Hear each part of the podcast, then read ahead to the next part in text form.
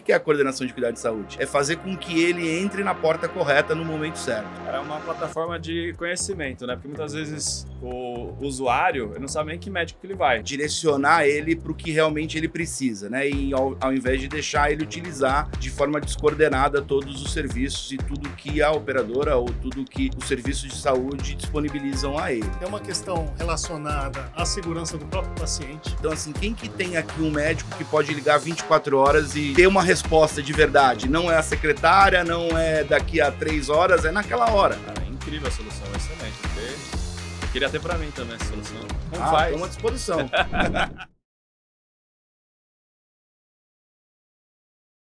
Gente, bem-vindos a mais um Storm Talks, diretamente aqui da Convenção Nacional Unimed.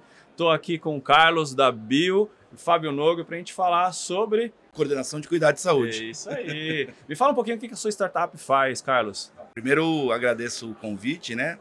É, a, o Bio faz coordenação de cuidados em saúde. O que, que é a coordenação de cuidados de saúde? É a navegação do usuário dentro do sistema de saúde, né? É fazer com que ele entre na porta correta no momento certo. Então, basicamente, é isso que a gente faz, né? Então, eu, eu trago o usuário para dentro de um, de, um, de um sistema onde é, uma equipe de saúde, de médicos e enfermeiros, vão acompanhar esse usuário durante toda a sua jornada na utilização do, dos, serviços de saúde. Cara, é uma plataforma de conhecimento, né? Porque muitas vezes o usuário não sabe nem que médico que ele vai.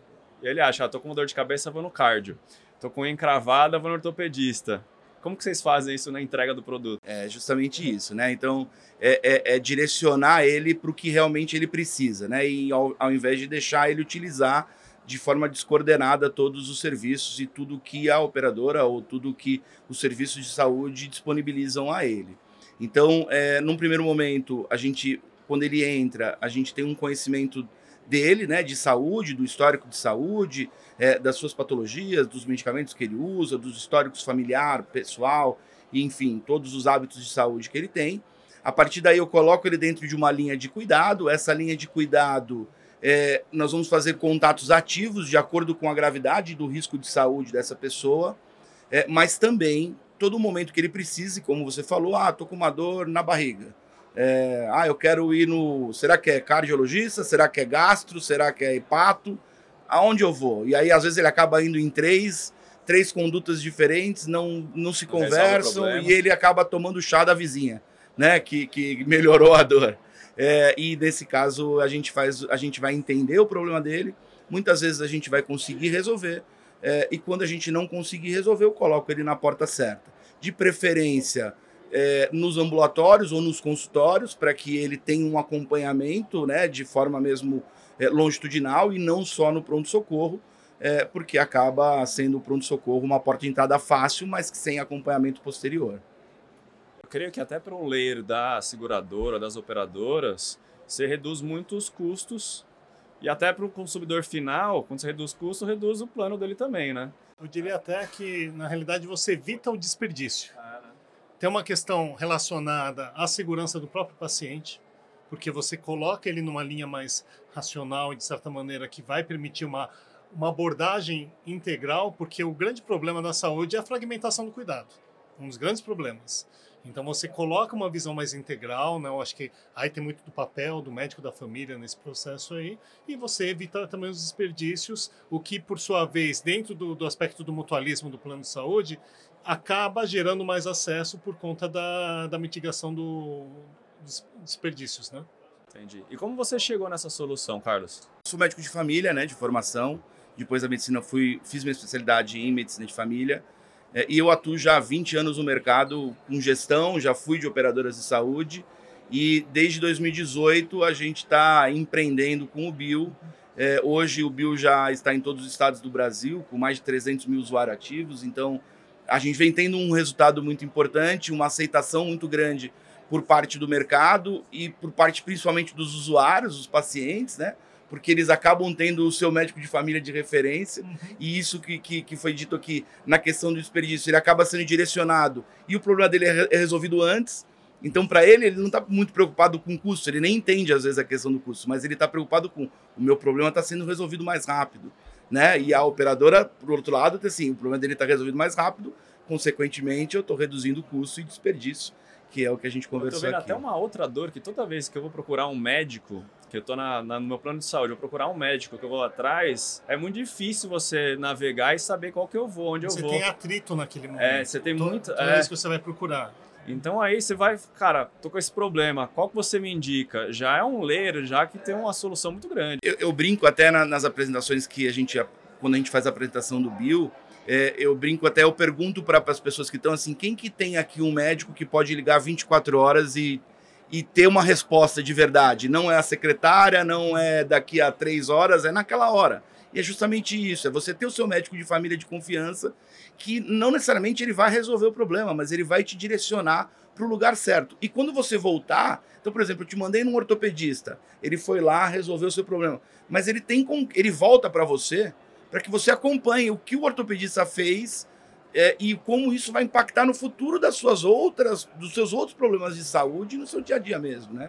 Agora, Carlos, uh, a gente sabe que existe um, um descompasso até cultural, porque, queira ou não queira, uh, no histórico, muitas vezes o, não, o consumidor final, ele avalia o plano até pelo volume e pela quantidade de opções. E, de certa maneira, quando você cria essa coordenação do cuidado, você está falando, ó, oh, você vai procurar essa pessoa aqui, você vai ter essa referência. Né?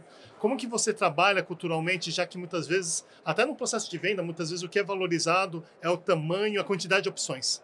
É, a gente ainda está nesse processo de venda onde a pessoa compra rede, né? Rede preço, né? Que é o que a pessoa busca.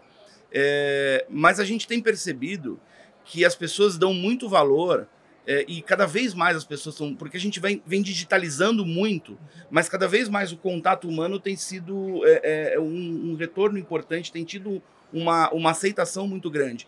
Por mais que nós utilizemos a telemedicina como um canal principal de, de, de, de, de acesso, ele fala com um humano e ele tem um humano de referência. Não é um chatbot. É, né? E isso você acaba quebrando muito essa questão de poxa, mas eu tenho que entrar com esse médico? Não, você não tem, mas ele está à sua disposição. E a partir do momento que ele tem, que ele entra. Então, por exemplo, eu falo assim, ó, como que você vincula muito o usuário ao serviço?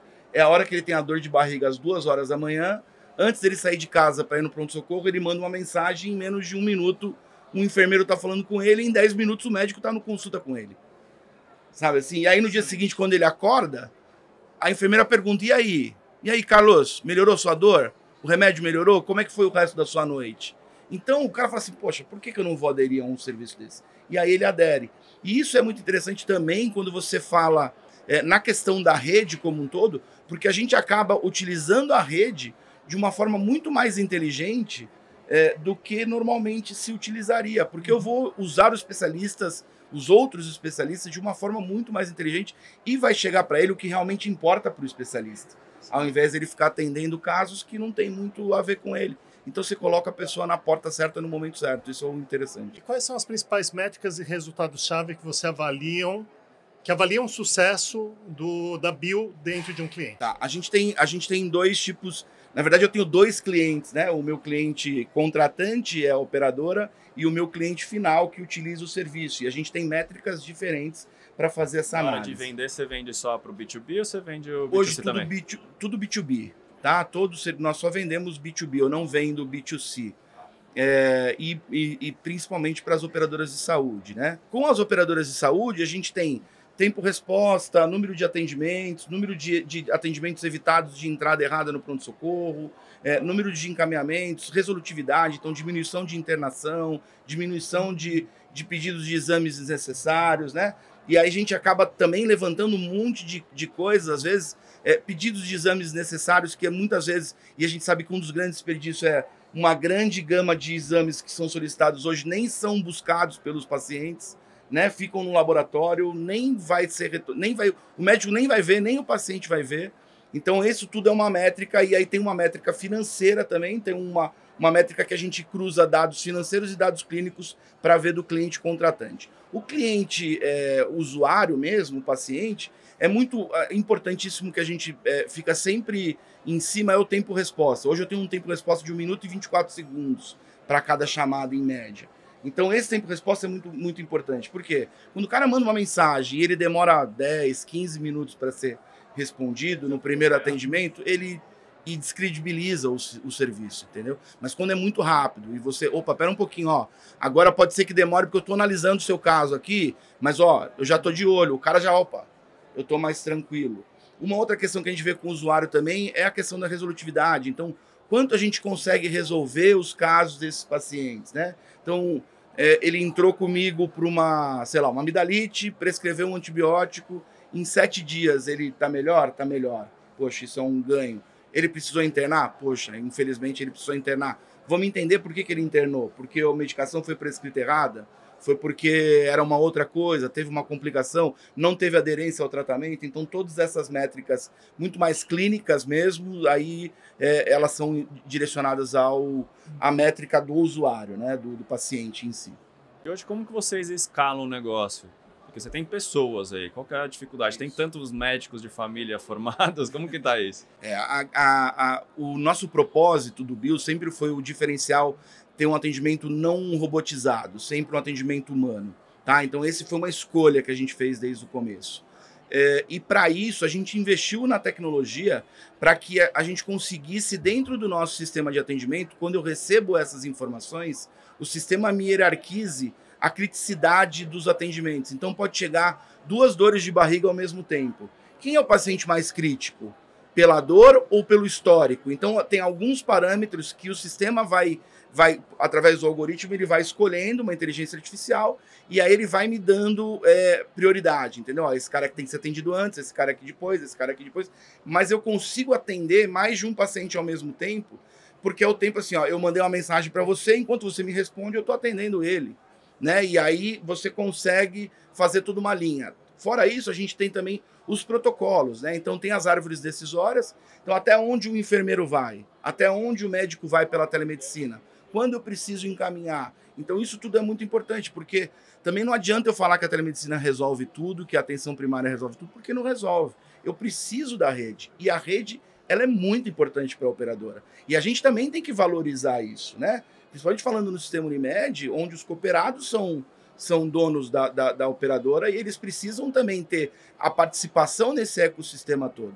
E aí eu coloco essa pessoa no lugar certo, no momento certo. E ela pode ter mais de um médico de referência, né? Que isso também é importante. Ela pode ter, além do seu médico de família, o seu cardiologista, o seu endocrinologista, o seu ortopedista de confiança, mas que ele volte sempre no momento certo com essas pessoas. Essa é uma outra questão que eu fiquei agora. Então, dentro da plataforma, se eu tenho um médico favorito, meu médico família, eu sempre acesso ele quando eu quiser? É. É, a equipe, a equipe, ela tem uma carteira específica, né? Então, cada carteira que entra, ela entra para uma equipe, né, onde tem um médico e um enfermeiro. E aí esses, esse médico e esse enfermeiro são os chefes de carteira. Não que ele não vai ser atendido por outra pessoa, porque esse médico não fica trabalhando 24 por 7. Né? Mas o que, que acontece? Então, por exemplo, à noite ele foi atendido por um enfermeiro ou por um médico que não seja o dele. No dia seguinte, de manhã, o médico dele e o enfermeiro dele vão, vão lá e falar: E aí, Carlos, eu vi que ontem à noite o doutor João te atendeu e ele te prescreveu. Eu estou sabendo, tá tudo certo, como é que você tá? Então, até esse feedback de cuidado, dele se sentir acolhido, isso é muito importante na hora do resultado, que é o que a gente sempre busca, né? Agora, quando vocês entram com uma solução na operadora A, na operadora B e por diante, a rede de referência vai, ser, vai mudar. Sim. E aí vocês atuam nesse processo de, um, digamos assim, de definir quais são mais quais prestadores são mais resolutivos dentro de cada especialidade? Sim, a gente é, num, num, quando a gente implanta na operadora, que a gente fala quando a gente, eu chego lá para botar o meu serviço, tem alguns pontos num primeiro momento que são importantes a gente fazer. Então, quais programas a operadora já possui? Então, por exemplo, a operadora possui programas de atenção ao hipertenso, de programa de atenção à diabetes, de programa à obesidade vamos botar esses programas em funcionamento e vamos botar aqui para a gente fomentar e, e, e, fazer com que ele ganhe mais relevância junto a esses usuários. Uma outra coisa que a gente faz, que é aí muito na sua pergunta, eu desenho junto com a operadora um mapa regulatório. Então, dentro daquele mapa regulatório, a gente vai fazer assim: ó, quem são os ortopedistas da minha rede? Quem são os cardiologistas da minha rede? Qual é o hospital de referência principal? qual é o pronto-socorro de cardiologia, qual é o pronto-socorro de neurologia, qual é o pronto-socorro infantil. E, e, isso não só na rede como um todo, mas também de determinado plano. Então, o plano A, o hospital de referência é este. O plano B, o hospital de referência é esse. Ou a localização, ó. quem mora, por exemplo, em São Paulo, na Zona Norte, o hospital de referência é esse. Na Zona Sul, esse aqui é o de referência. Então a gente desenha esse mapa regulatório e isso tudo fica no sistema. Então, quando eu, eu, eu identifico uma necessidade dele ir no ortopedista, dele ir no pronto-socorro, dele ir no endócrino, o que, que acontece? O sistema já mostra para mim quem são os profissionais, e aí normalmente a gente faz. Tem algum profissional que você já frequenta, que você já conhece, já tenha passado em consulta? Ah, tenho, é o doutor fulano de tal. Ele está na minha lista? Está na minha lista. Ok, então tal. Você quer que eu... Eu até posso fazer o agendamento, em alguns clientes a gente faz. Quer que eu agende para você? Quero. Eu vou lá e agendo. É, é isso. Ou não. Eu, não, não, eu tenho contato, eu vou agendar, ok. Mas aí eu vou ficar em cima dele também. Uhum. Ó, tem que ir, porque você tem que resolver seu problema. Esse problema vai agravar. Né? Porque isso também é importante. A partir do momento que o meu médico detecta a necessidade desse cara aí num, num atendimento presencial, ele tem que ir. Porque senão o problema dele pode se agravar e se ele demorar 3, 4, 5 dias, pode ser que ele interne. E aí o custo vai aumentar, o problema do paciente vai aumentar e tudo vai piorar. Então esse, esse, esse desenho do mapa regulatório ela é muito importante porque ele que vai direcionar o nosso trabalho. Cara, é incrível a solução, excelente. Eu fiquei eu queria ter para mim também essa solução. Como ah, faz? Estamos à disposição. é só, é, a gente já tem aí implantado em, em, em, várias Unimedes aí pelo Brasil. E estamos agora com uma parceria mais forte ainda com a, com a Unimed Lab, com a Unimed do Brasil, para que a gente consiga levar para muito mais é, usuários aí no Brasil todo. Muito bom, Carlos. Parabéns pela iniciativa. Gostei muito da solução. E aí, Nog, tem alguma consideração? Eu acho que é importante frisar esse, é, esse papel do, do Unimed Lab, né, do Hub, fazendo todas essas conexões. Então, a gente integra, por meio dessa intercooperação com as singulares e com startups, a gente vai criando um ecossistema que traz melhor qualidade assistencial, melhor satisfação do cliente e maior eficiência operacional também, né? Parabéns aí pelo trabalho, viu, Carlos? Ah, eu que agradeço e bora mudar a saúde, né? Bora, Bill. Bora, Bill. Gente, muito obrigado. Você que gostou desse Storm Talks de hoje, deixa seu like aqui, comente, compartilhe com seus amigos e até a próxima.